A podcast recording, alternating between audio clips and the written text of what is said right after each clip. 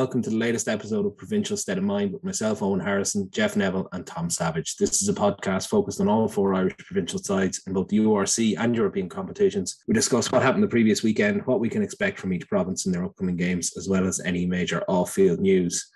The last few days, it has been impossible to avoid the whole Will Smith Chris Rock incident. So I think we here on Provincial State of Mind podcast need to ask the tough questions.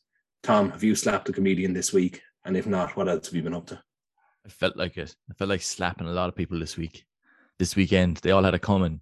If I was Will Smith, I would have slapped him too. Would have given the other hand as well. Then afterwards, right, then left. I found it weird. Will Smith slapped him and didn't punch him. Is that just me? Like, if you're going to do that, do you not just punch someone? I think the slap is more disrespectful. As in, you, you, yes. you disrespected my wife so I'm going to disrespect you by slapping you across the face. I'm going to walk up to you, slap you. And he, he was roaring at him afterwards as well, which I thought was really good. And like a lot of people were just like, oh my God, this is like fucking shocking. Can you believe this? That this is after happening. This is like, I saw that in the pub two weeks ago. like up the road. that happened here two weeks ago. Will, Will Smith and, and Chris Rock were in the pub up the road from you two weeks ago practicing, wasn't it? Oh, they were they were rehearsing getting it in. It was all fake. It's pro some wrestling. Lad, some lad who thinks he's Chris Rock, and you're really like, shut up, man, will you? It was just doing like, it for the clicks. If you boil it down, right, they may be multi you know, multi multi millionaires and famous actors and whatever else. But it was just still two lads getting into a row over somebody making a, a bad crack at somebody else's girlfriend and getting into a scrap over it. Who hasn't seen that? That's ever people going mad over. It's just like I saw that here last weekend. Uh, we're recording this week's pod a day early as Jeff wants to spend tomorrow night on the couch eating cereal. So, what is your go to cereal then, Jeff? Uh, oh, it's Cocoa Pops if you're in a good mood, isn't it? That's the end of it. Do you know what I mean? There's no real other one. But uh, my week was fine on. Thanks for asking. I asked you last week. That's okay. Um, I did that thing though where, do you know when you cook dinner and after you finish cooking dinner, or when you're kind of near the end of cooking dinner, you realize you're short a key ingredient? You ever do that? Just me? Why are you stonewalling me? I know you said you do this, but please don't. Like, just answer me. It's not funny. Please, not, not really. No. please answer me. not funny. I don't care. Owen, how are you? I'm Grant. Highlight of mine. I don't care. Start. Start. oh, Grumpy Jeff is back. Jeg Jeg Negel. Jeg Negel. Jeg Negel the Grumpy. I eat. Um, do you know what I like cereal wise? Dry Weetabix like the dry personality Weetabix. kind of thing. Yeah, no, dry, dry, dry Weetabix. Is it dry, dry, dry, and then dry white toast afterwards as well. Lads be too flahoolic these days. They're butter. Well, you hate butter, yeah. We discussed yeah, this yeah. last week, I think, didn't butter.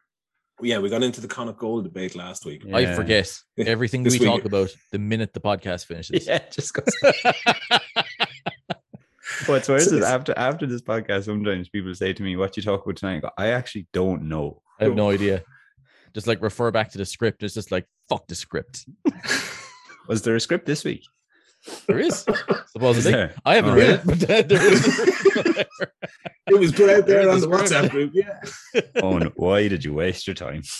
I know. It's like uh, Steve Carell in The Office. Sometimes I start a sentence and I don't even know where it's going. Does it look cool? Uh, no, you, you can't see the video here, but I'm holding the mic sideways, like Bruce Willis held the gun sideways. Was in Die Hard.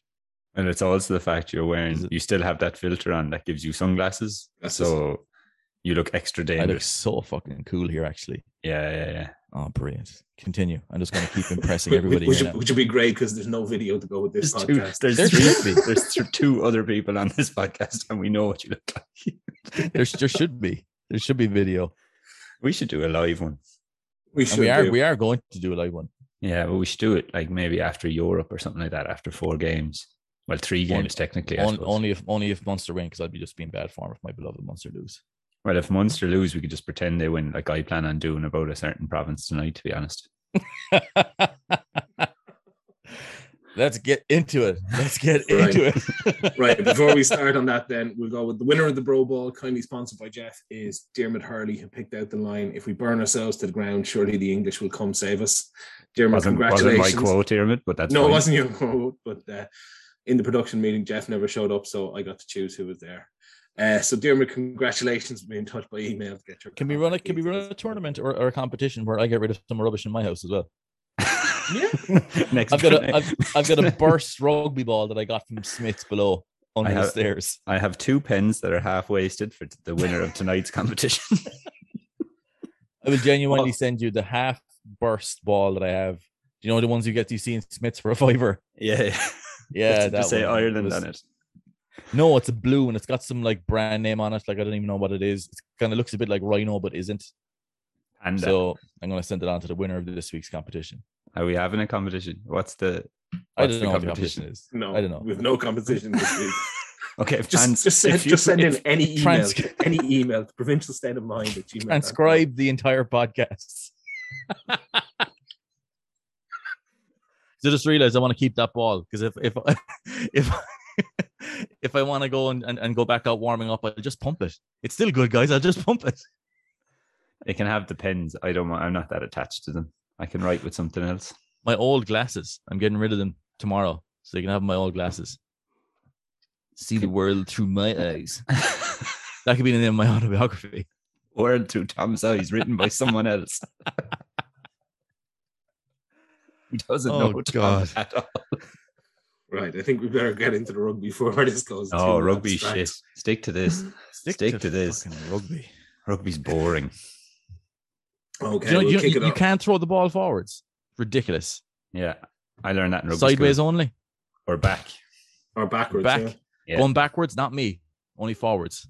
You're, you're very For- much a competitor. Forever twirling, twirling, Million, twirling. millionaire grind set. That's me. Such a competitor. just get a picture of Nigel Owens, right? And just have him going to go, like, you know, never go backwards, always pass the ball forwards, and just kind of put it out there as one of those inspirational quotes.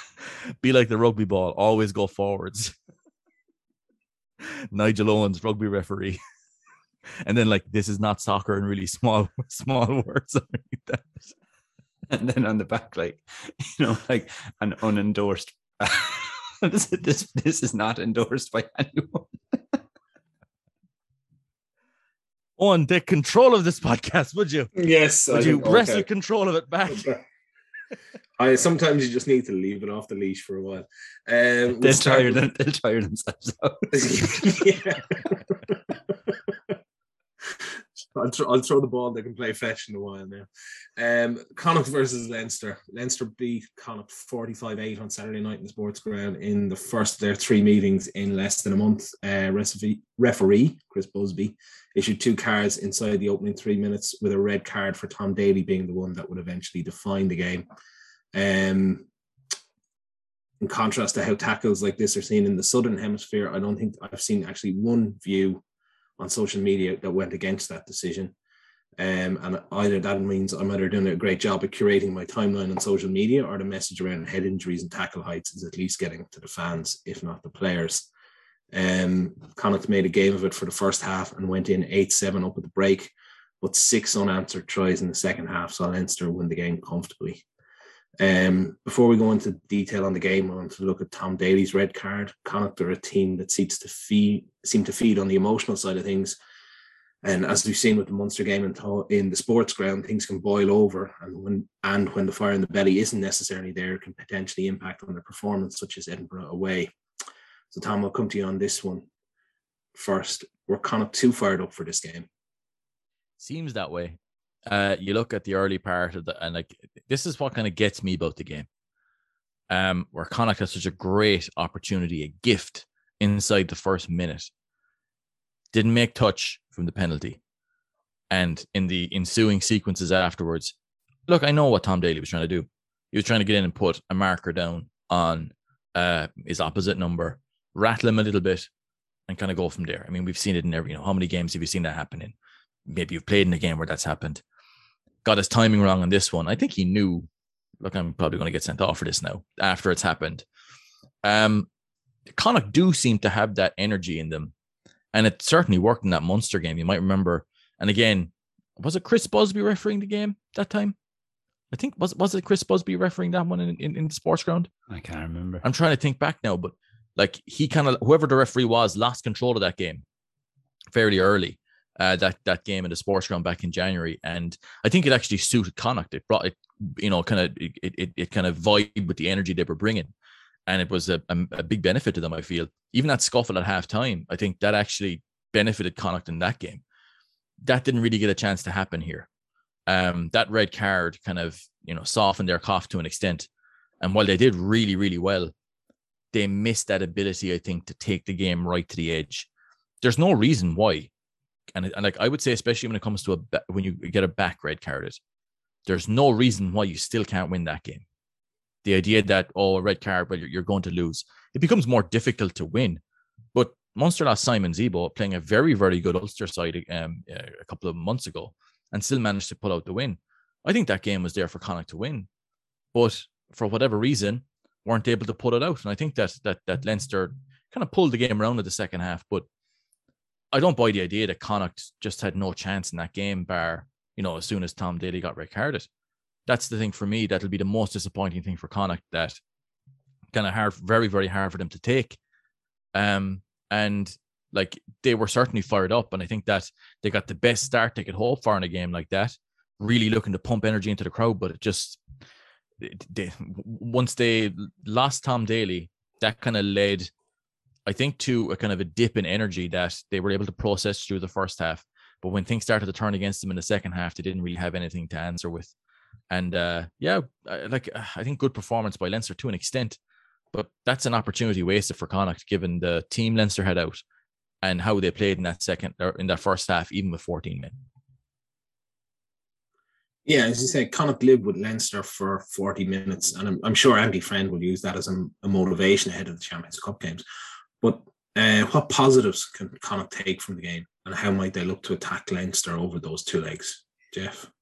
I actually think the fact that the game kicked off and like I, I was at this game and within 145 seconds of the game starting, we had two cards and you had about 10 minutes of just, you know, TMOs, conversations, and all this between the two cards.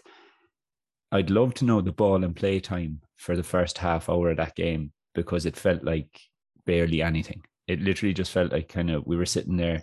It, kind of felt like an American football game where you're watching a flash of something, suddenly it breaks rages, another flash of something breaks rages.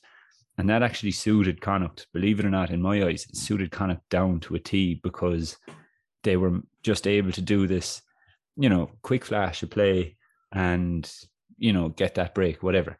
And if you look at the try as well that they scored just before halftime, absolutely brilliant pass from from Carty.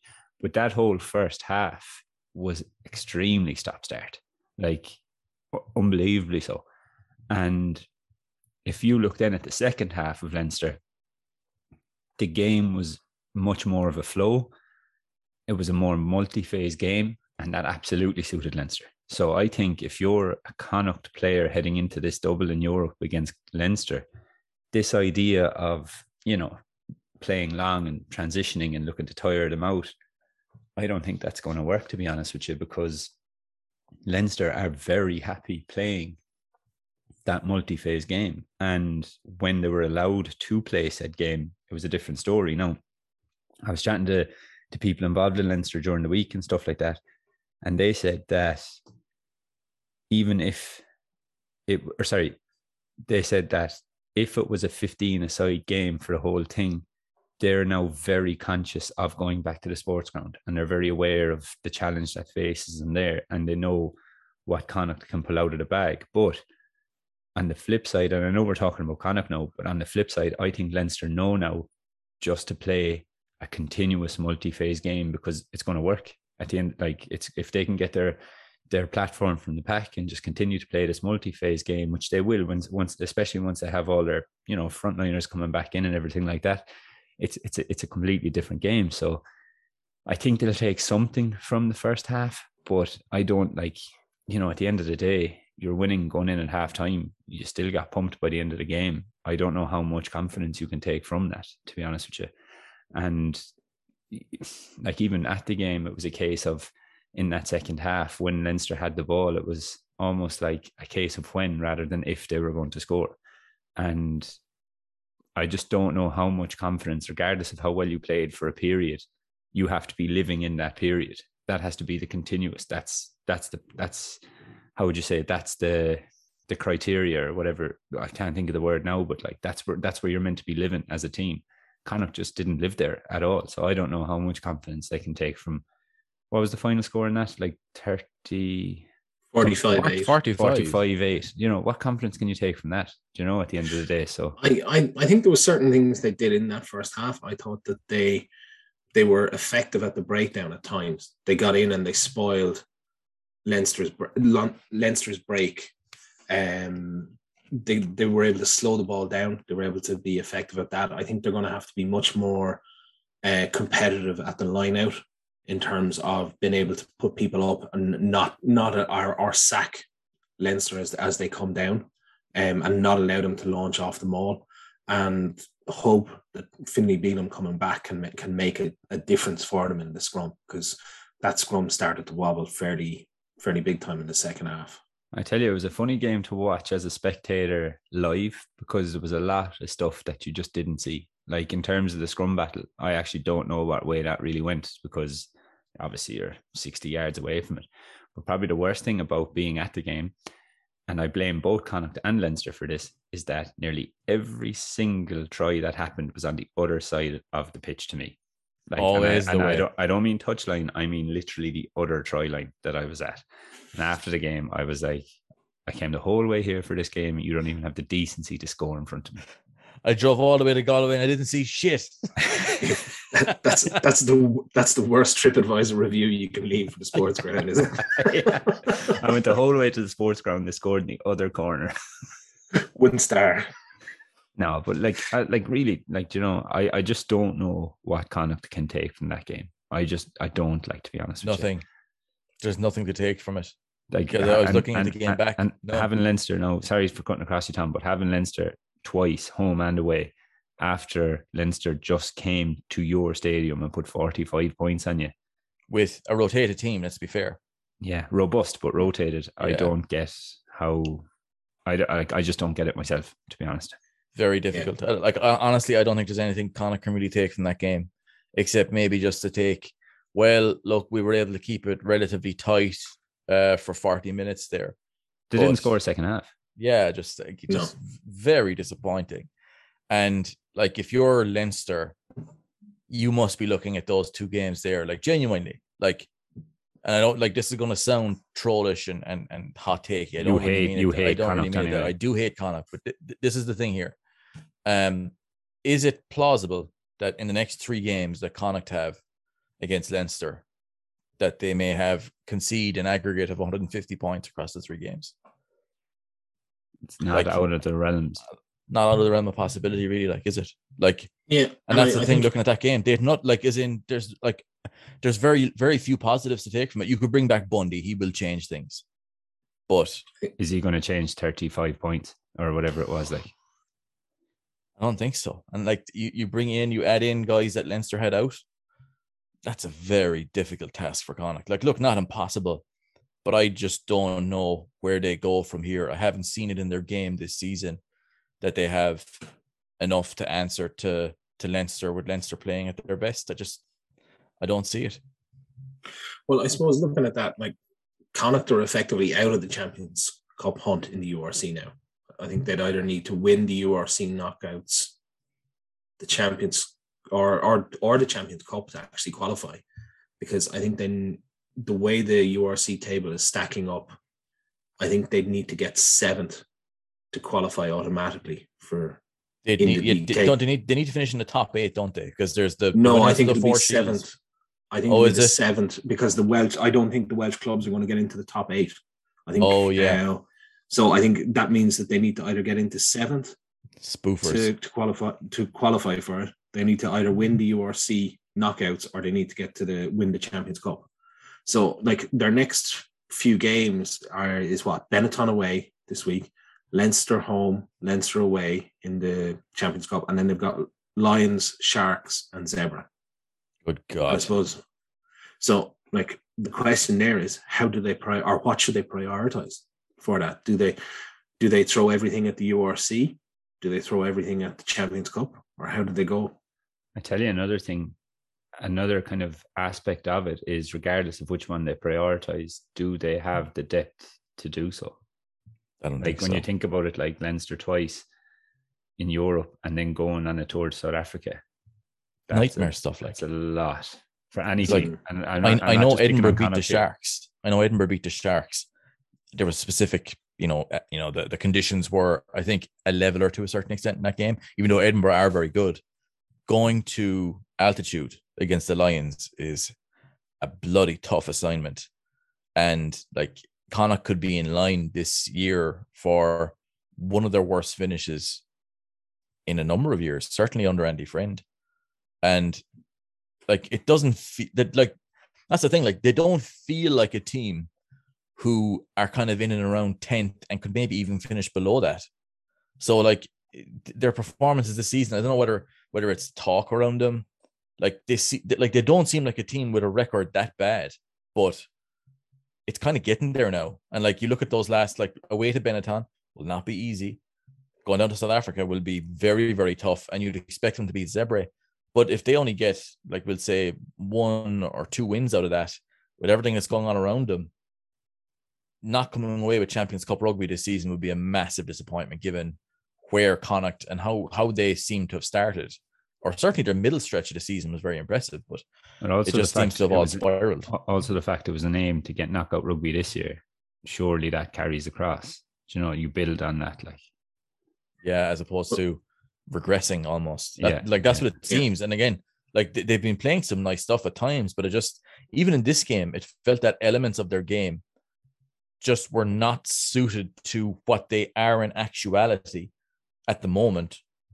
It still seems like more of an aspiration, an aspirational style game, where the the the length that they kick, and I know they've shortened their kicking game as of late, but that seems to add to their their their drop off in games. I know we've discussed that, but this second half collapse almost seemed to happen 20 or 15 minutes earlier than what it would, you know, the, the last 20 minutes, you know, and like that that's the that's the thing for me that like since you, you said Jeff about the the, the you know the, the number of points they're conceding in the last 20 minutes, um that other people are now also noticing.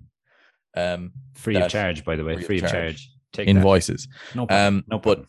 you you look at that and you go like, okay, but if that keeps happening and it, it happened here again, like, are the guys they're bringing in enough to turn around what we saw in this game from Leinster sending over, like you said, ro- robust but rotated and still winning so comfortably? I know Connacht were down to 14 men. Are the guys they're bringing in enough to turn that around to get them to be a top 18? Because they've got good players in that side now. And it just seems that it's the season's just kind of running out of steam. I, I think Connacht, and I, I said for a while, I think Connacht are on a on, on a rebuild over a sort of a probably a, a three to a four year period that it, needs to be looked at in that sort of a scale. But I think one there's there's two things I mentioned it a, a couple of weeks ago where I said I think reaching the knockout stage was a step too far too soon for this team, and uh, and we've talked about it there in terms of regressing. I think the other thing is that they're actually their form and their style of play matches what is wanted by Ireland. And I think they're now committing more players to the Irish squads than they would have had previously. And I think that's hitting them. There's guys like Bundee has basically um, has Bundee played more than a couple of games from this season? I mean, like he- he's been missing. He's going to miss the Benetton game again. You've got Mac Hansen is going out. Carty, who hasn't been involved for a couple of years now, is suddenly back in the Ireland squad and is missing games and has been shown up badly. And I think the backup um, with Bealham missing for the international squads, the backup isn't there to help them. And I, I think all these things are coming together to to to give them a situation where where they're not at the level that they want to be at or they feel they should be at. What I saw Um, this and- week, sorry to jump in there, just reminded me. Um, remember that press conference with Ron O'Gara where he criticized Jack Carty and didn't even really criticize him. Did we talk? Did we talk about that last week? Like I said, I, on- I- not- I not forget about on- what we talked about. Not on the None. show. Not No. on the show, no. That was Yeah. our secret show. That yeah. was- Oh, this the secret show. I was on that presser, right? And the way Ronan O'Gara spoke about Jack Carty wasn't as disrespectful as it maybe came across in the press, right? But I saw some one of the most unedifying things I've seen in the last number of, I'd say, months, right? That, where there was a guy tagging Ronan O'Gara after the game. Bear in mind, Ronan O'Gara had just beaten, well, not him, he had not beaten them on his own, but his team had just beaten Racing 92, nilled them at home that same night. Somebody tagging him on Twitter, kind of going with with the highlight of Jack Carty throwing that pass for the try, which was nice. But like saying, What say you now, Ronan O'Gara 10? And it's just like, lads, he lost 45 8 at home and you're picking out the one highlight and going, aha, got you now, Raj. It's just like, no, like that's like, like it, it, it is part of the problem where the highlights are being kind of hold, held up as being, well, look, the highlights are great. I don't think any, like, do you think Jack Carty gives a shit? Oh, that was a nice pass. That kind of takes the sting off losing 45 8 at home. Absolutely not. And I think that a lot of the the talk that's around Connacht I don't know. I'm not sure if it's a help to them. I know they try to ignore it. You know, I, am sure they do, but they don't want to be getting pats in the head. Oh, nice highlights or whatever else. They want to be winning games. They want they want to be beating Leinster, and the team that's they were more than good enough to beat that Leinster team. I feel, and it's just like that was the thing that bothered me because I see that a lot, where there's a kind of an element of moral victory creeping in, not to you know to the, to the fan base, and sometimes that can kind of get in and just kind of linger. Connacht, like I want to be like as, as much as I hate Connacht, and I, and I do hate Connacht. Get back to basics here. Yeah. I, I I would like to see them doing better than they are this season because it's better for for Irish rugby in general and better for the players who go there. And like I I, I do like a lot what a lot of what they've done this season, but results just haven't been good enough. And like the idea of moral victories as well, that's I don't know that just kind of rubs me up the wrong way whenever I see it because I've seen it a fair bit, seen it on my timeline of lads just being like, well, you know, we, we play lovely rugby and stuff like that. Fuck that. Lovely rugby. Wins. Doesn't matter. Get the wins. Wins. Fucking hell. Winning. Finishing 10th in the URC, but getting fucking three or four tries in the end of your highlights for try of the season. Fuck that. Fucking, then, my voice is getting more high pitched as I'm fucking thinking about Jesus Christ.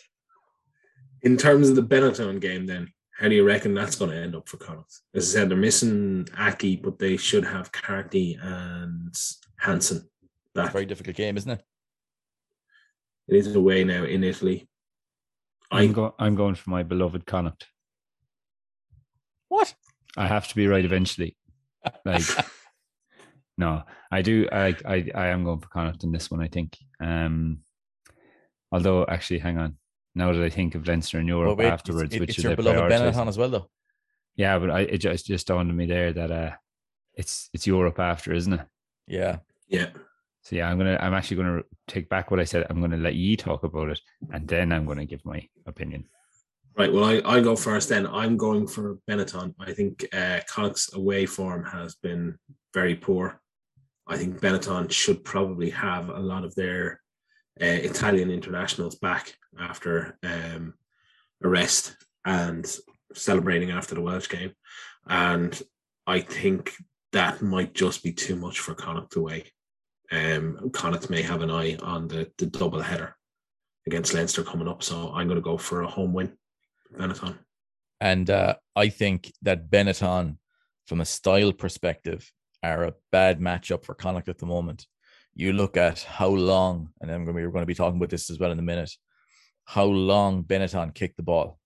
Like they kick the ball a lot and they kick the ball very long. The only two teams who kick longer than Benetton are Leinster and Glasgow. And that type of game, it pressures Connacht. And I think it kind of forces all of the worst parts of Connacht's game to the surface. They're going to have to work very, very hard to get around that because what Benetton are doing very well, and with the guys that they have come back from test camp, and like they've got Ratuva uh, Tavuyara back fit as well, superb player. They might they like Benetton probably have Monty Ioane as well, a couple of other guys. That's going to be a very dangerous assignment for Connacht because Benetton have tightened their game way back. They do not play a whole lot of possession anymore. They kick the ball a lot. They kick it very long. That'll put a lot of pressure on Connacht's transition game, which is generally very good, but it also means that they're going to have to probably kick long and return. And what that means, and like that, that that is a problem because if if that gets into a, a long form situation, Connacht can find themselves tiring pretty quickly against the Benetton side who were very, very dangerous ball in hand and who were, looking to become more efficient than what they have been this season already. But what I saw from them on last Friday night was impressive to me and in line with what I kind of expected from them. I'm going to go with a Benetton win here, relatively narrowly. I have a feeling it'll be high scoring. Um, but Connacht, uh, I think they'll have to really tighten up their game coming into this one. That's a nice mustache. Oh, oh very nice. Nice filter. Nice. I think that filter has taken the the heat off me picking a team and then look a bit like Super Mario there. With it's the red the top. it's, yeah, it's, it's yeah, the it's the Pringles man. It's the Pringles man. Do you, know, do you notice how he ditched his Lions top and he's back to his beloved Munster? Ah, there we go. Munster again. Yeah. yeah, you're fickle. Fickle. Um, I tried to when Owen was doing his bit there earlier. I, I put my filter to a, a Brussels sprout with lovely little red rosy cheeks to see if I could crack him, but he kept going right all the way through it. So professional as our own. Someone has to be. So Someone professional. I laugh. I, I, Call him the script. Actually, get the, the intro should be like Hall of Fame by the script, and that's when Owen starts talking. I don't like the script. Neither do I. Yeah, I but never did. Owen likes Owen likes scripts, so he should like the script.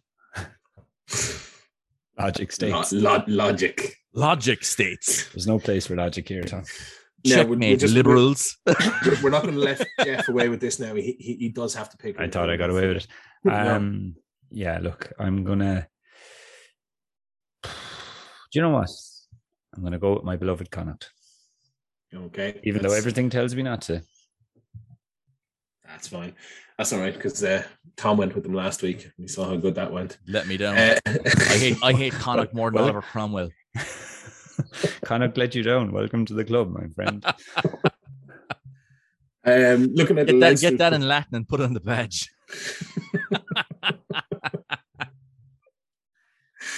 Looking at Leinster then, and uh, from the match from a Leinster perspective, they had six unanswered tries as well as some fine performances from the likes of Hawkshaw and Frawley, um, and that would have kept I think Cullen relatively happy as he plans for the games.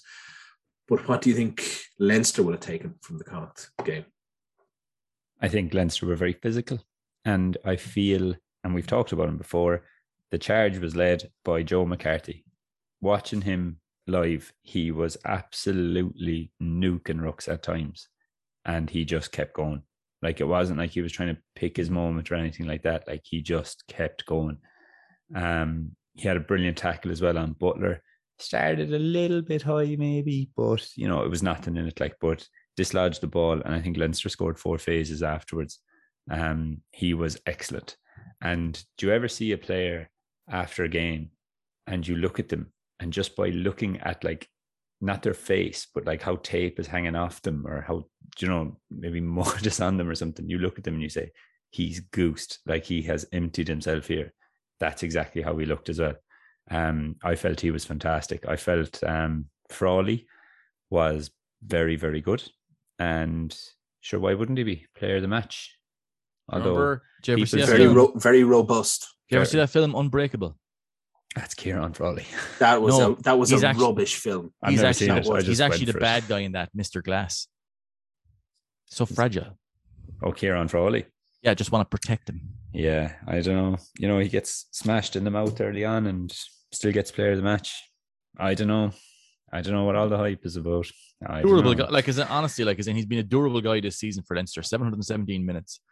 Um, I was impressed with him in this game we've we've probably already talked about Leinster to be honest in terms of that game and what they did. To be honest, yeah, like their, again, their, I, I just, their multi-phase game was very very good. And it's very and like when you when you tailor that with their kicking game, which it it kind of just it kind of min maxes every mistake you make with regards to your exits. You need to be so good at the breakdown defensively against Leinster because they'll just retain the ball and just go through phase after phase after phase and they've got the cardio to keep doing it too.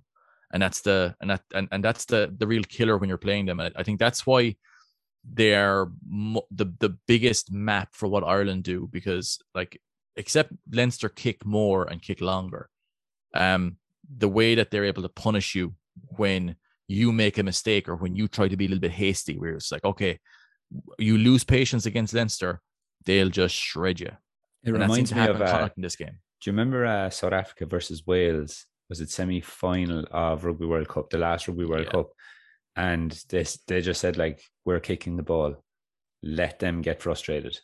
Yeah. we're going to kick the ball, and then when Wales got frustrated, bang, there you go. Like it just kind of remind, yeah, that's actually a very good comparison if I do say so myself. Yeah, very, very, very well said, Jeff. Thank you. That's Jeg Neville, Jeg Jeg Negel with another fucking class one there. There you go, just a just a clanger there, boom, coming in But with like, but you, you look at why Len, like why Leinster are just so difficult to play against is because, for the most part, like they don't necessarily have to overplay against anybody. You see it against the teams who they don't stack up with physically, where they end up in a bit of trouble, and you know physically they can, they, not found out, but it's more difficult for them to play that type of game. Um, against Connacht, even when they were losing in that first half, there was a lot of mistakes from from Leinster. I would say. I think they were maybe guilty in the first half when Connacht were down to 14 men, a little bit of over chasing because they expected the space to be there. So they kind of they kind of went a little bit off script. I think. I and that kinda played into their- Buckley, Buckley going off helped as well. I think. Yeah, yeah. Actually, he was. I I, I haven't had an update on him. I Actually, I hope that wasn't another knee injury. Yeah, same. Yeah. Um, but like you look at the the when they kind of came back out from halftime, they just seemed like they'd settled, like they'd just been kind of maybe dialed it a little back, and uh, they just went back to their game, and all of a sudden, try started coming, and Connacht looked like they had nothing for them in in that second half at all, and like. uh, Like we were saying, were like I was saying earlier, like just because they were down to 14 men doesn't mean that you have to capitulate and it did seem like a bit of a capitulation in the second half, but understandably so because Leinster were playing such a sort a form of pragmatic rugby, which I know it doesn't seem that way because they, they do score lovely lo- lovely tries, but it was so pragmatic. There was no way for for Connacht to get any purchase. They couldn't get any any wins at the breakdown defensively, not enough anyway. The kicking game wasn't really working defensively. They couldn't impact it just felt like Connacht didn't know where to go, and that's kind of where Leinster can get be very very dangerous, where they don't really give you any avenue to get back in, and uh, that's the I think this game is a good example of it, and it kind of goes all down through their layers, like whether it's the Category One team rotated, probably the minis under eights team probably have that in them. Yeah, and look, I think Leinster are one of those teams that once they're in that mood, they're they're ruthless. That they they don't actually take their foot off the off the throat. I suppose um, off the field, the big sort of news this week is the rumors in the media that Leinster are to sign ex All Black Charles Ngatai. I hope I got that name right. Uh, the Kiwi is primarily at 12, so this does look like a strange signing from a number of perspectives. Leinster currently have three centres in the Ireland squad. They've Henshaw, Ringrose, Frawley, and they also have given a lot of game time to Harry Byrne at 12 over recent months. Um, and also next season, there's going to be less games in the international windows. So there's no doubt, I think that the signing makes Leinster stronger, but does it make sense from an Irish perspective? Jeff? Yeah, this is what got me about this signing. I have no problem with this signing because, in my eyes, Leinster, Munster, Ulster, Connacht can literally sign whoever they want. It's absolutely no skin off my nose, and I mean that. But what gets me about the signing is, for me, it's strange, and it's the fact that people refuse. Not everyone, but like there's some people who just refuse to recognize the facts like you say it's a strange signing. They say, no, no, no, it's brilliant. It makes perfect sense. You're like, but it doesn't make perfect sense. Because when you reel back to October, Frawley gets called up to, to Ireland camp for the autumn games. And there was people on social media saying he should be starting, he should be in. Then when he didn't start and then he didn't get into the Six Nations squad as well, people were saying, Oh geez, I'm surprised Frawley didn't get in.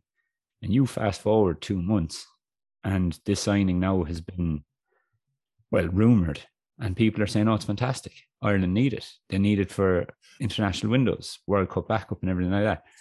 Leinster, or sorry, Leinster needed for for backup and everything like that.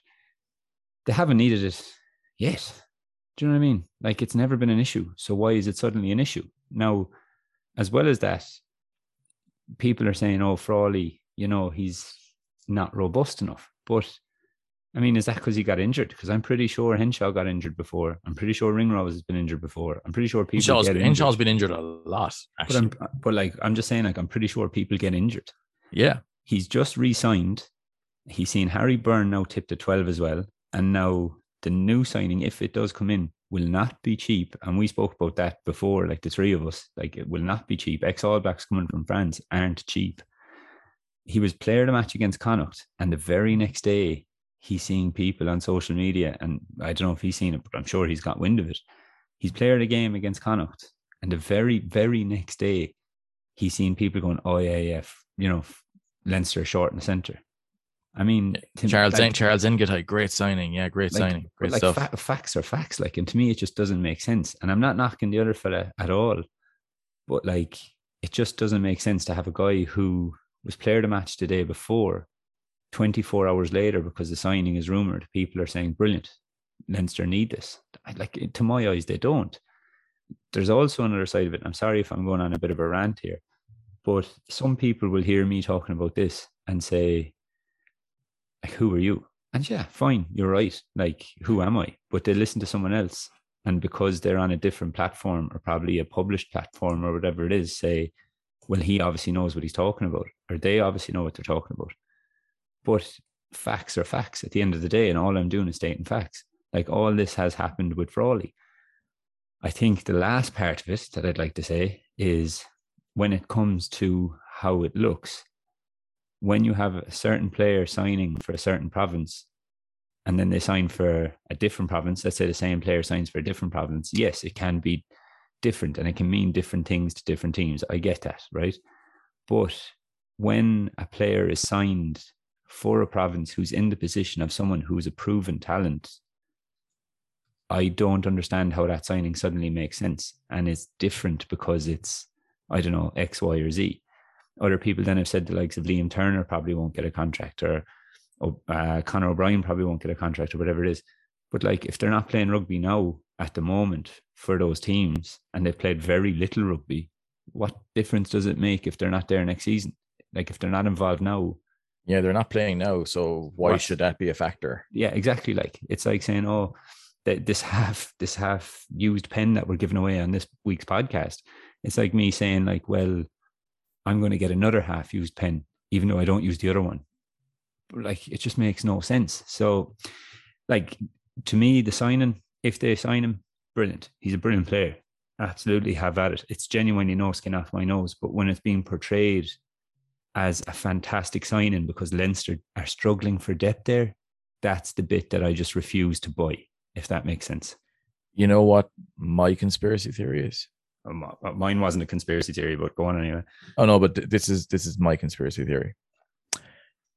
I think any criticism of this signing would be de facto criticism of Leo Cullen, and as such, cannot happen. Leo Because- Cullen is probably the most successful provincial coach of all time. Is that Oh yeah, for sure. say? No, I, I, well, He clearly knows what he's doing. oh, like. one hundred percent. Like I, I did. I think did, did did Joe Schmidt win more? But I, either way, I, either way, Leo Cullen is a hugely accomplished coach, right? And like I think it, like Charles Ngatai is a great player. Like he actually is really, really good. Um, but he plays the vast majority of his rugby at twelve. And if Kieran Frawley is as good as everybody says he is, why would you then need to sign Charles Ngatai? Unless you're going to be losing players that we don't know about over the summer. Who knows? Maybe, maybe not. I don't see it personally, but like that's the only way it would make sense to me. But if you're to go like, well, Kieran Frawley at the moment, I would say would be what the, the number two guy in that 12 jersey because he doesn't play at 10. Like, he doesn't start at 10. Yeah, I know- that I know he can cover narrative. Let's ignore that too. Yeah, Yeah, like, because th- th- this is rubbish. Like this idea, oh well, he's uh, maybe maybe Leo Cullen wants to have a look at him at twelve or at, at ten. He could have had a look at him at ten the entire time over the last two seasons and hasn't done it. I think the last time he started at ten was in January 2020. This is two years ago now.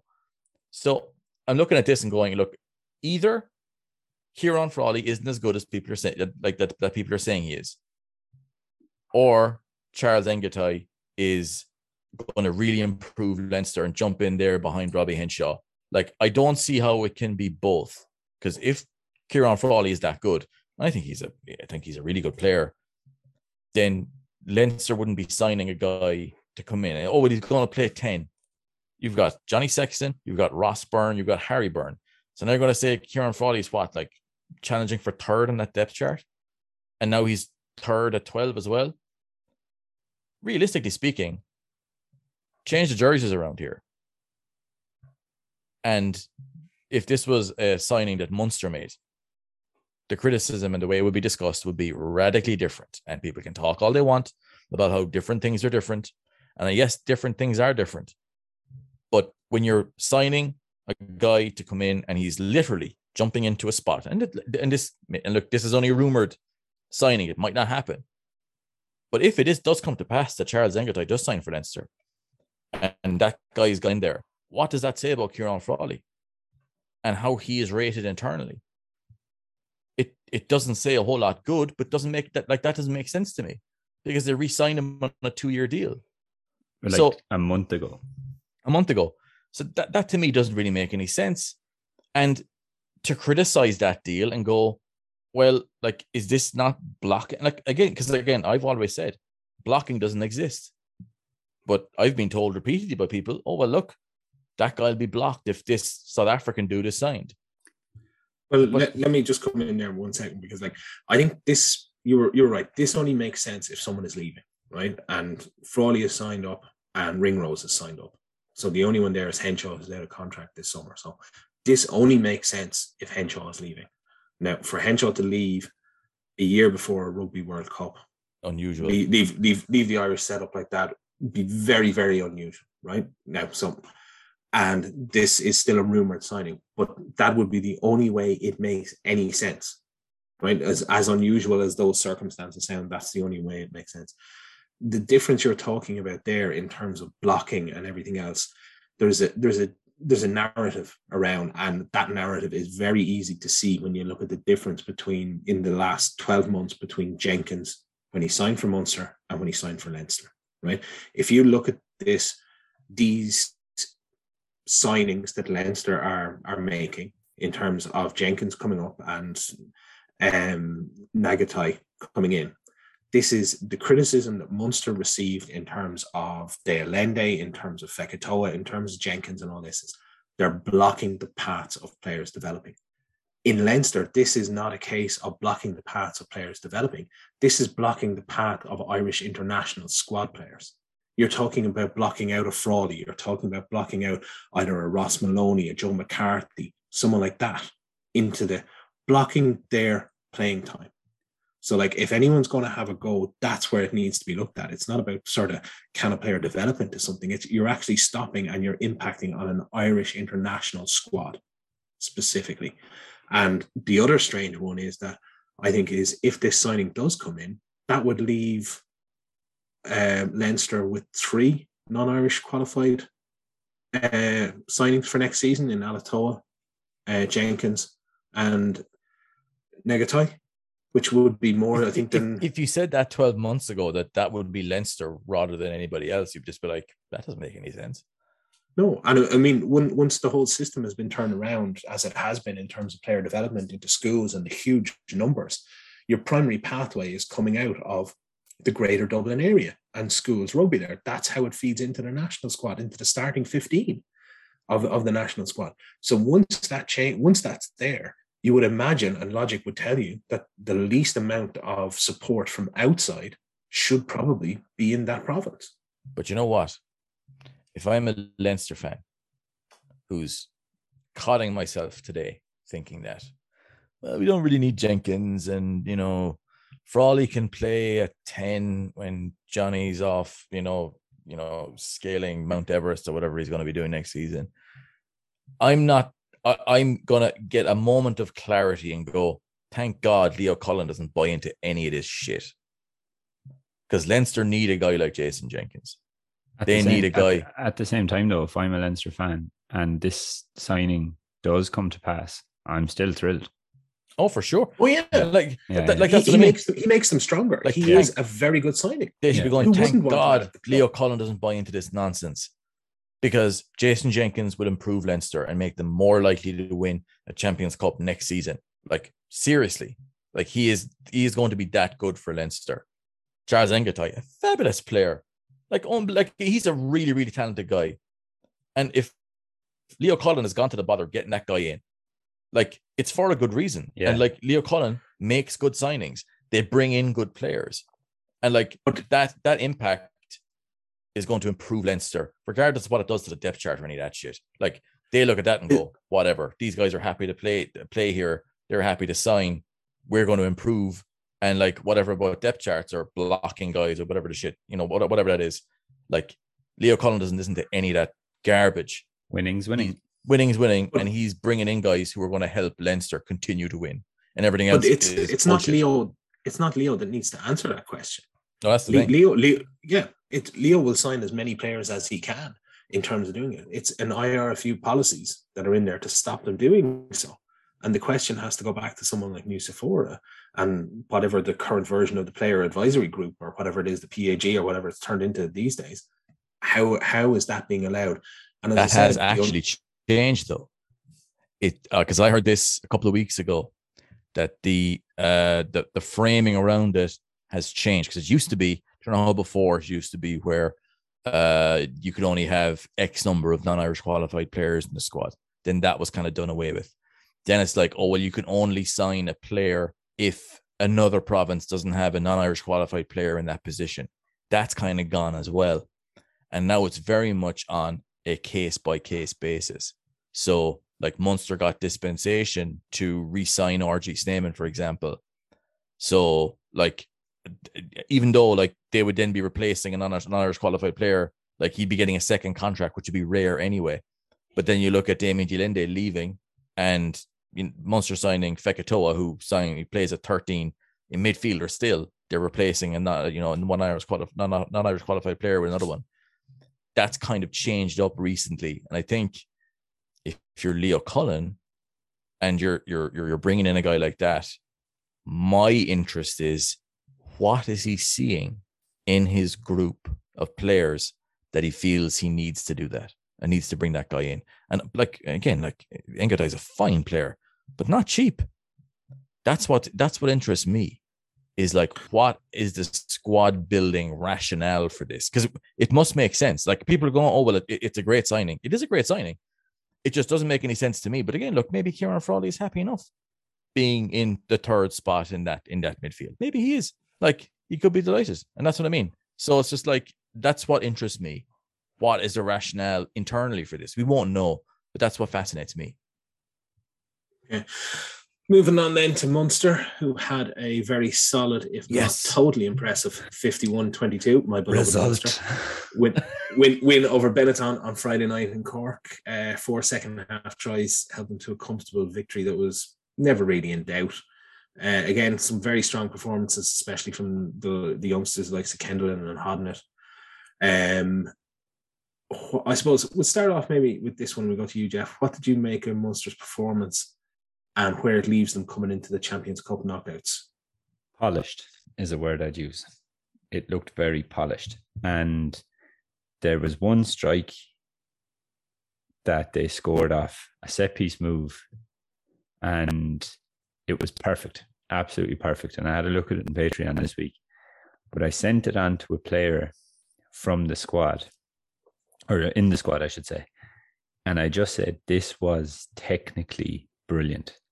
And they replied and they said, we practiced it 10 times in training this week and it worked every time. And it just had that look about it to be honest with you. Um it as a game as a whole i feel munster were on top in pretty much every facet of the game. And it was kind of one of those games where you don't how would you say at no point are you like oh munster are in trouble here or it looks like it's not on i felt like pretty much from the off, Munster were going to get the win. And just the way it went was again very polished. And I so I know I said that a lot. Kendellen is just improving and improving. I think the way we talk about Joseph McCarthy um, or Joe McCarthy is the same way that I think we're talking about Kendellen in the last couple of weeks. I think the two of them have a very bright future alongside each other in um in a in an Irish pack uh, over a very long period of time. It was a pity I felt, or sorry, I take this back. It, it it was a pity that Sean Kleyn was a late withdrawal in the manner he was withdrawn, if that makes sense. But I actually think, considering how many minutes he has played in the last couple of months, it might be a blessing and a curse, if that makes sense. Um, like it, it's not a case in my eyes anyway. It's it's not a case that Jean Kleyn would be playing for position because he's a nailed on starter in Munster's strongest team. Let's be honest here. So I think just like you know, I, I think him just getting a night off, especially against you know the the opposition Munster had, was probably probably uh, a blessing in disguise, I suppose. And and Tom, in in terms of the, I suppose if we take the, even the last three matches, there is there anything maybe in on even on the defensive side of the ball that Munster will have some worries about coming into the Leinster game and then the the two Champions Cup? Uh, well, discipline is a factor. Um, Munster have conceded the second most num- amount of penalties in the URC this season, which is mad when you think about it. Because like you would normally expect a team who, who's conceded on average like well 150 penalties in 14 games. So whatever the maths are, the maths whiz amongst you might be able to work out what the average of that is. Um, but you look at the you look at the the Munster's defense and points score or uh, points conceded and tries conceded should be way worse than what it is. But Munster have only conceded 21 tries, which is only one uh, more than Leinster. And have the third best defensive record in the league from a, a points conceded perspective. So, like when you look at the penalties that Munster concede, um, like for the most part, I think that they're almost baked into Munster's defensive structure. Like you look at the the games that Munster lost. You said the last three games there. Like Munster lost the penalty count in uh the two games in South Africa, 12-6 and 12-8. And I think they lost the penalty count in this game as well. I think. Not sure. I'll have to, I'll have to go back and check.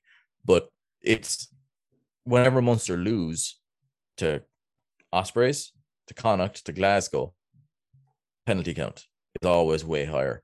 I think it was 18 penalties to 10 against Connacht in that game in January 1st.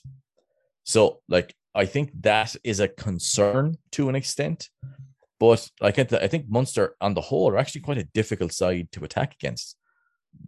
You know, like Munster concedes smart penalties because again, you, teams will concede penalties. Munster concede, I would say, for the most part, smart penalties. You stop the play. If the opposition to go down the line, Munster have a very good defensive line out, a very good defensive maul, and they take, I think, are happy enough to live with three. Um, and I think that's an element of Munster's defense. I think that is when I say baked in, that they will concede penalties. They'll run the risk of a yellow card, you look at the it, you know Munster's defensive lineout, defensive maul, really strong. Was really strong in this game as well. Um, I don't think they'll be too concerned over their defensive record. Um, I think on an individual game, indiscipline can certainly cost them. But in this game, I felt that you know Munster needed to get a few breakdown penalty wins. They got them, and then they were really efficient. I feel off the line out, and when they got position in Benetton's half, they were very, very efficient in taking those opportunities. And that's something Munster have been building over the course of the season is becoming more efficient and uh, being a very cynical, tough team to play against uh, uh to attack certainly. Actually, one one of the things looking at uh, when I was watching the game on uh, Friday night that stuck out to me was I honestly thought uh, at times John Hodnett was like Axel. It's it's that same scruffy look, the dishevelled look, the um he always Axel always reminded me of sort of the uncle at the wedding about six points in. The tie was never on, the bottom, the top collar was never on. I think uh, uh, Hodnett has the same thing, and he also has that same referred to as the fat man track between rucks. He just seems to know where the ball is going to be, where it's going to go, and has that thing. And I, th- I thought he was absolutely outstanding on Friday night. Um, Jeff, you you mentioned it there previously. Like John Kleyn was a, a late withdrawal, which meant Gavin Coombes got some additional time in the in his second row experiment. um, like, and I suppose it it does open up, I suppose, a few questions as to what Munster will do with their second row over the over the coming games and towards the the, the knockout stages of the the season because they've got Kleyn, they've now got Jenkins um, available as well, so they, they can go quite heavy. They've got Coombes who's been filling in. Um, and obviously they've got um, Tom Ahern is back training now, I believe, at this point, and they've also got Tadhg Beirne. And I mean, with, within those options, how do you see them stacking up for the likes of Leinster and um, Exeter? And like, do do they need to play Tadhg Beirne in the second row, or is he sort of more a, a blindside when they come against the the top heavy teams? I think when you look at Exeter and Leinster, they pose the same problem in terms of you want to get on top physically. If you have players such as Gavin Coombes, sorry, am I coming across okay? By the way, I had to change my yeah. yeah. Um, if you have a player like Gavin Coombes who has time in the second row, it's not the same as calling him a second row. And when you're playing knockout rugby in Europe, and when you're playing teams like Leinster and Exeter, you want your best players on the pitch in the positions in which they can excel. So, in my eyes, yeah, uh, Gavin Coombes got time in the second row there in that game against Benetton, but you want him in an area where he can carry, he's comfortable, he can have the biggest influence he can on the game, and that's going to be at number eight for him. Um, I think with Jenkins now being available, put it this way like if he's a guy who can help Leinster win Europe next season, he is certainly a guy who can help Munster win Europe this season. Um, like it's it is what it is. He's the same person. He's the same player. So, um, I like it. Uh, you'd be you'd be very tempted to include him, wouldn't you? Like, despite the fact he's very little game time. So does, does that mean you, you move Beirne to six then, and you, you load up with the likes of Kleyn and Jenkins in the second row? Well, like if you load up with Kleyn and Jenkins second row, you move Beirne to six, you have Coombes at eight, and you have someone like O'Mahony at seven. That's a f- serious back five in anyone's books. And you can have someone listening now going, Peter O'Mahony is useless. You know he's not. So like, you know, that's a that's a serious well, I I was being polite, but that, like that's a serious back five, you know. So suddenly, like you're looking at a team like that, where does the likes of Hadnick come in? Where does Kendellen come in? That has been the both been so good this season. The likes of Chris Cloete, like yes, you're leaving out guys, but like you're seriously loading up on game winners here. Size, power, yeah. and like we we talked a lot before in the past. Power is expensive. There's five guys in your back five forwards who are seriously powerful. You're already paying them and despite the fact that some people seem to think like, oh, well, they're leaving next season, so they should make way for guys now. Like I, I don't understand that mindset at all. Like they're on your books, they're going to help you win. Get them on. Like genuinely, there's some people who believe that six foot eight, the power forward, tight headlock second room's cheap that that's a cut price guy you're signing there. Oh, Jason Jenkins is a top player. Like he's a guy who's going to be so important for Munster this season to keep fit.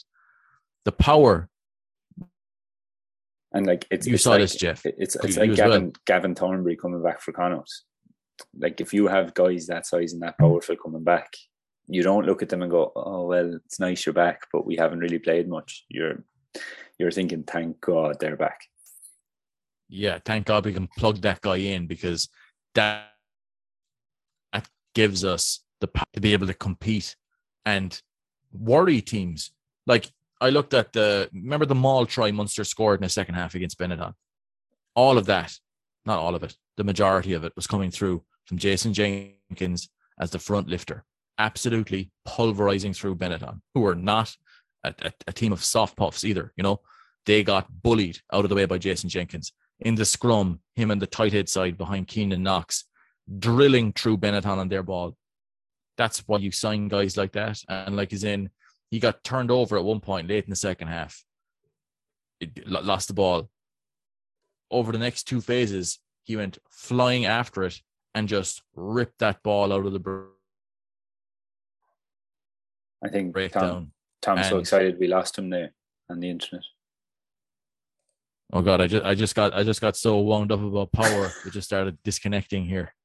Um, but man, he is uh, a really powerful guy, and I think that him in that Munster pack as a either start, even as a as a powerful finishing component, is enough to give Munster eighty minute eighty minute power. I think Yeah, um, then- against this Leinster game, who are you going for on? I have feeling. I think look, both sides are going to be trying to reintegrate players back in. I think Munster might have just a bit too much. I know it's 2018 since Munster last beat them in Thomond, um, but I just have a feeling that this is going to be Munster's game. I think they're going to sneak this um, by less than the score. I'd say there's only going to be one or two points in it. I'm going with Tom, Munster as well. Sorry, I, I was well. so excited I jumped straight Jumped in in. And Tom, I'm gonna go for a win for my beloved Munster. I, I think looking at um, I think looking at looking at uh Leinster's setup at the moment, um, they are not under massive pressure to bring back their Six Nations guys. Uh, their test players with I know they've got Connacht coming up, but I think that win against Connacht last weekend would have gone. We don't need to rush any of these guys back who've got a lot of miles in the clock this season we don't need to rush anybody back for this game. Um, given that they've got two games come up against Connacht and then games they'll back themselves to win all day in that last uh, regular a couple of rounds of the regular season with the buffer that they have. So we'll see. I think Munster will will pull out the window. Okay, three for Munster there. Moving on then to Ulster, who had a narrow 23-20 loss to the Stormers in Cape Should have called the podcast three for Munster. Uh, there- there's there's, there's a few of those podcasts out there already. Um, a bad start to the game for Ulster saw them go 14 0 down inside the first 10 minutes, but they battled back into the game and were denied a late try by the TMO as Callum Reid's effort was wrongly disallowed after the referee had awarded it. The URC's head of match officials uh, confirmed after the match that the try should have stood, and it does give little confidence. I mean, in terms of the TMOs and even match officials at points um, over the last few weeks. Um, I suppose, look, assuming that this is a game that they probably could and should have won, was this a game that Ulster should have targeted at the start of the tour as winnable? And how much of a cost is it now that they, they didn't get the win? In my eyes, Ulster did win, and I refuse to believe the scoreline. I refuse to believe the websites or anything like that. Ulster won this game, essentially. And um, the biggest reason that I believe this is because I called Ulster to win last week, and I feel absolutely robbed by the team. Whatever about the fans or coaching staff or the players themselves, I was robbed. So I firmly believe that Ulster won this game. There's nothing you can say that will dissuade me. Ulster won. Apart from the table, No, fake news. Ulster won fake that game. news. Going They won- they Trump won. They won 27 23 with a late try that was awarded to Callum Reid. There you go. It should have gone to him in in an al- alternate universe for winning It- They won, Tom. away in South Africa. They, They should have. It won. was a, like, but like, we don't really go on too much about refereeing on this podcast, um, because it's a tough, it's a tough game to referee and TMO, um, but to see the referee manager, the aftermath of this game, uh, you know, basically say there was a fuck up here, um. And other teams have got confirmations after the games that refs and TMOs going, yeah, sorry, we fucked it up, we got it wrong. Um, it's the kind of thing that it needs to it it, it needs to um it needs to improve like it, it's not something that when you look at the the league as a whole I, I you know i think it obviously is best league but you look at the the refereeing is something where i think it's it needs to improve and i think you can look at a number of games a season where you've had, you know, what the fuck is going on here? It's a, it's been a constant, like, and not just this season. I think there are a number of very good refs in the league, but there's very there there's a couple refs that just add to this narrative that the refing is poor. And what I suppose the biggest thing that got me about this decision wasn't the fact it was wrong. Like people get things wrong, you know, like a ref could have looked at that and said that's a knock on, whatever, fine. And you're kind of looking at it going, well, no, it wasn't. You know, whatever it is.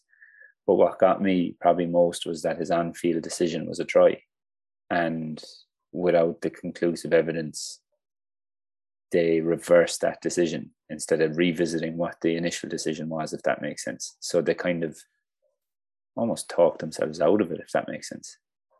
Well, I, I think you said there about you know it's the number of referees, and I think it goes. It's not just referees; it's match officials because it like we've seen in TMOs. If you, even if you take the last few weeks in in South Africa, like Munster had the one the against the Lions where you know Oh, they went the back hit fight, on fight, Ken- fight, Oh, Well, they- that, they hit that on one. Conde- Sorry, yeah, yeah. yeah, they, they hit on Kendellen. Um, and they also had the one that went back five five or six phases when they're only supposed to go back two. And this one again, as you said, it wasn't the referee who got the decision right. It was the fact that when they went and had the, the discussion around it with the TMO and it was instigated by the TMO. So, you know, and generally it tends to be that the TMO is not the most experienced of the match officials. It tends to be the referee is. So, you know, there needs to be something there, but that's at- that's a, a longer thing to resolve. luckily, Callum Reid did score that try, and Ulster won, so it's fine. And I know. I like. I like. I- I'm. I know. I'm messing there a little bit. Like, but I was thinking about this today, right? Just in terms of Ulster's next game, um, against the Bulls, right? Uh, and like, just bear with me for a second because, like, I, I will make sense. I promise you. Sometimes you can lose a game and you can say, right, we lost that game, going into the next one. You know, let's up it. Blah blah blah blah blah. Ulster, I think, will be saying to themselves here, we didn't lose that game, and we know we played well enough to win that game. We should have won that game. It was it was it was a deci- a wrong decision outside of our control that lost us that game. So I still think that they will be going to the Bulls, and I know on paper and on the website and on the table and all these minor details that don't matter. I know that it will say that Ulster lost the game, but they will be saying to themselves in camp, "No, we did win that game. Like we should, like it was a, it was." A wrong decision that cost us. We were still worth the win, if that makes sense. And there's still confidence to be taken from that, if that makes sense. I, I think it is, but I, I think the fact that this is, this this would have been the game that they would have targeted to, Yeah. to win to get to pick up the points because they've got the Bulls away obviously this this week coming. You know they're going up to altitude. Is it the That's bull? Is it the Bulls? Well, is it we're not quite it- sure. Is it could be the Sharks? Could be the Lions? Maybe. Is it the, definitely the Bulls? I think maybe the Scarlets. I don't. Know. Yeah, I, What's going on? Who are we we don't do it. we- we don't Apparently, do apparently, research. apparently, Tom Ulster are in South Africa. What? I What's think South they- Africa? They took a wrong turn. There's a South Africa? Yeah, it's who knew. who knew? I was like, listen, Owen is telling me they're in South Africa, so I'm willing to believe him. He's kind of right sometimes. Um, and then they have to come back. Obviously, they have a long travel back from South Africa. Is South They're Africa going- far away, Uh, kind of is. like Belfast, Kinda Cork, is. or are we talking? Yeah, Like, are we talking Limerick, Waterford? it's it's probably more Cork Limerick on the back roads. Oh, or may, That's not- maybe that's maybe not- maybe Cork Donegal. That's sort of long. Yeah. Um, and then they have to travel to south of France then for the weekend for the Toulouse away first. Then they have Toulouse at home and Munster at home. There's the south of France. Tom, Yeah. Owen's having none of our silliness today. Oh, I know. Did you notice He's that? gonna he's gonna send us a long shouty voice note He's really on not, WhatsApp afterwards. He's really not happy. I started crying after the last one he sent. Yeah, I wasn't like I didn't Lads, it's fucking midnight. I have to go to bed soon. I told you he wasn't happy, Tom. Anyway, we started recording this at half six. It's fucking. It's like the scene from Father Ted. Just play the fucking note. um, but yeah, like you were talking. So okay, whew, back to reality. You were yeah, you were talking about if they were going to get a win, they'd probably target this one. I know that. And in terms of points, like coming away from South Africa with the points, but I'm just talking about confidence heading into the next game. Like in my eyes, it's not like they're heading into the next game like Connacht are heading into the next game. Like yes, it's a loss, but it's it's it's a, it's a vastly different situation. But if whether it's whether it's confidence or whatever else, if they walk, if they lose against the Bulls and then potentially lose against Toulouse away, that well, like does I mean, put that that does put them in a in a sort of and that's something that could potentially happen. That does put them in a different situation to anything that they've really faced so far this season. Yeah, no, absolutely. And like as we know, like the like the wheels can come off a season very quickly. That's we've seen that already with a certain province, you know, and it happens.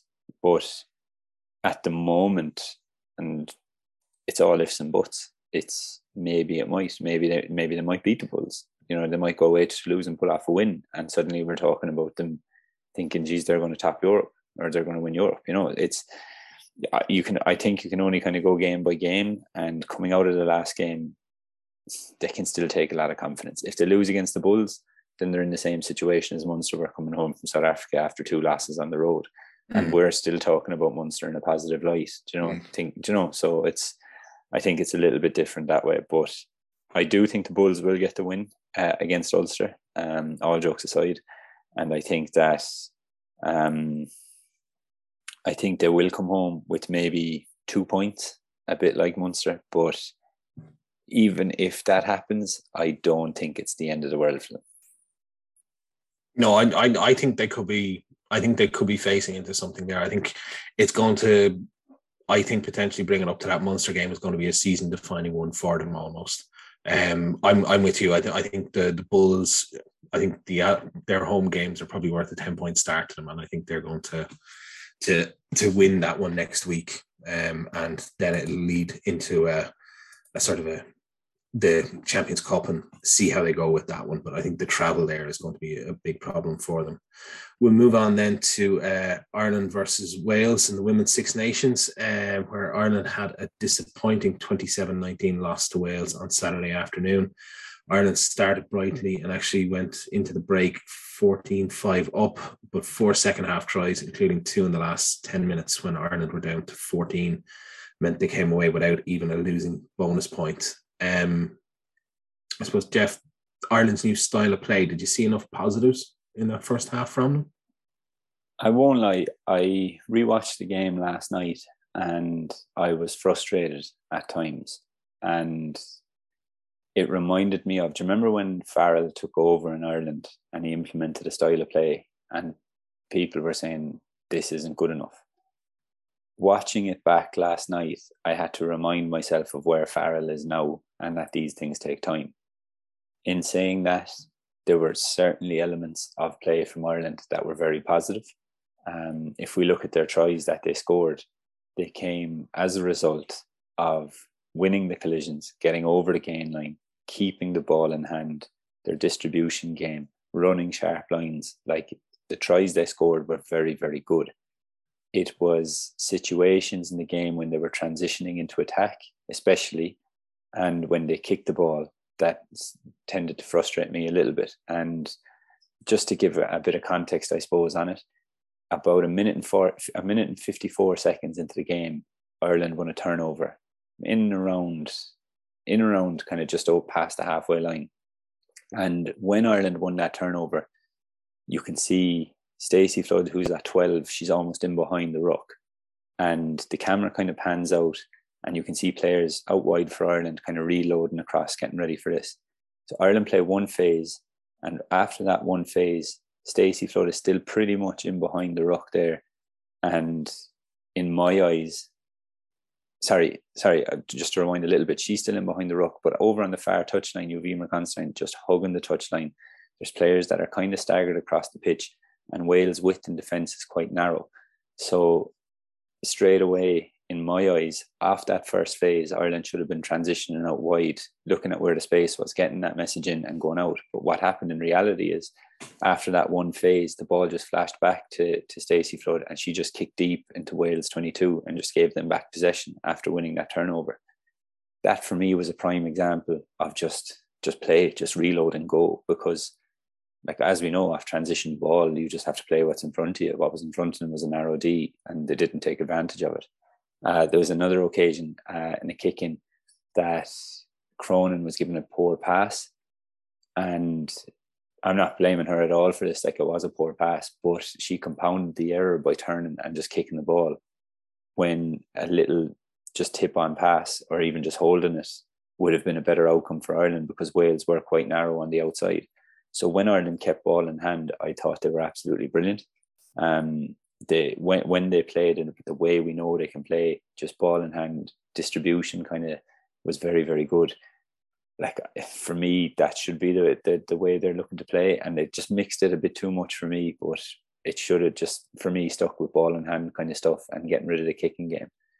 Defensively was a worry i think and there was occasions when or there were occasions when they were quite narrow in defence but wales decided just to truck it up and if you look at the three welsh tries that they scored this is probably what frustrated me the most in regards to the performance was the fact that Ireland had to Ireland played very well and worked hard for their scores, but Wales's three tries could have been easily avoided. So, like if we look at for one try, it came off a driving lineout. So Wales Maul was yeah, it looked superior. But if you look at Ireland's Maul D, I think there was only one player trying to defend that Maul and two on the fringe. So that folding and around wasn't the best. That's an easy fix. Um, if you look at another try, you'll see Eimear Considine, she's backpedaling for maybe, I don't know, six, seven meters before trying to turn to catch that last attacker on the wing. But she's already, now she's in a poor position rather than just kind of drifting across as you should. The Another try then came off a scrum.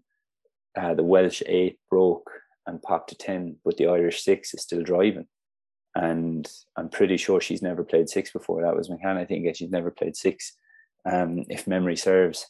But she's still driving in that scrum. So suddenly, then Cronin shoots up, but the defenders outside her don't. So while she hammers, that dog leg's left outside, and that's where Wales run down, and Ireland just concede ground the whole way. Like literally, if you watch it, it's almost like they're waiting for Wales to make an error. They're just conceding ground the whole way rather than square up, get a body in front, and force them to make a pass or force them to make a play. They're almost allowing them to play until they make an error, but they don't. They end up scoring. So that was quite kind of frustrating for me. But then I kind of said to myself, you have to like these things take time to bed in, and it, it you can't you can't just go straight off the bat and say, you know, throw the toys out of the pram.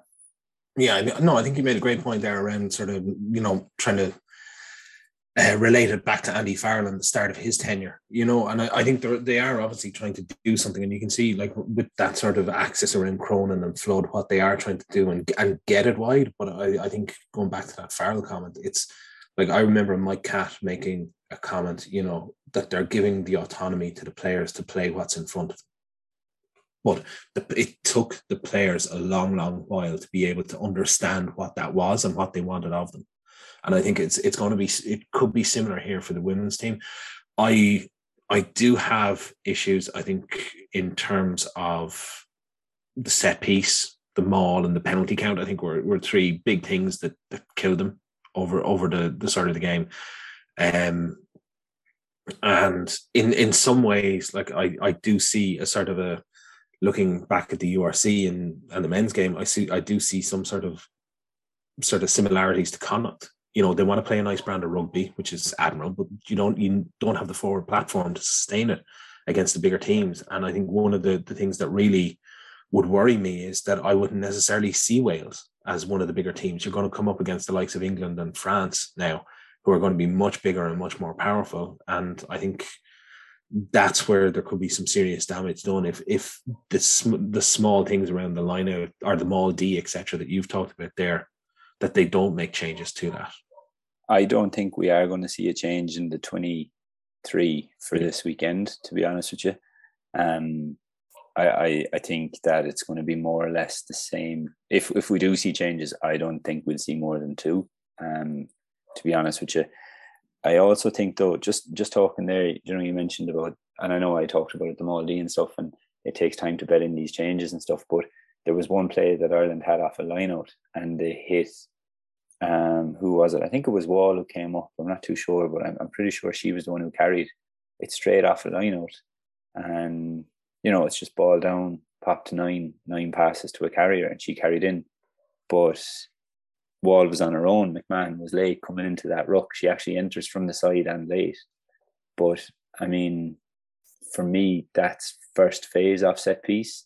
That should be your seven should literally be there. And if if she's not calling for a tips line, she should know that she's straight away in that ruck.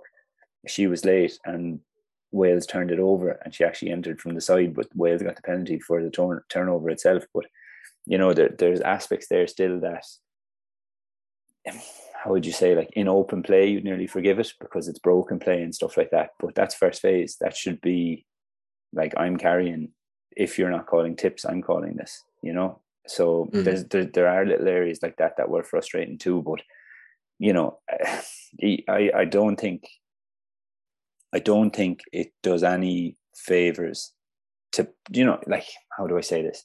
There's people in the media who looked at that game and afterwards said this was excellent, this was excellent. It wasn't all excellent. And I think if you turn around and you're just plumossing it, saying congratulations, you know that was a good game, without any kind of negativity, I think it's almost unfair. Uh, to be honest, I think that like if the if the men's team made this these kind of mistakes, you'd be calling them out. There should be no difference here.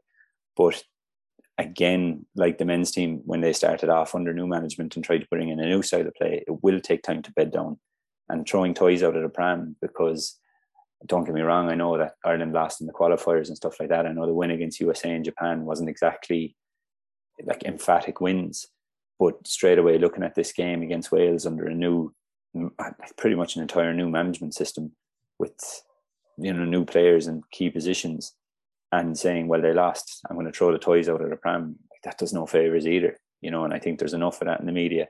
Like there's other positives too. Like I mean, if you look at Higgins in, in 13, I think she beat eight defenders. If you look at Neve Jones and at hooker, like she made 23 tackles. Like there's a there's a huge work and didn't miss any, I'd like to add. So there's a huge workload there and there were an awful lot of positives. I just think some of it is going to take time to bed in.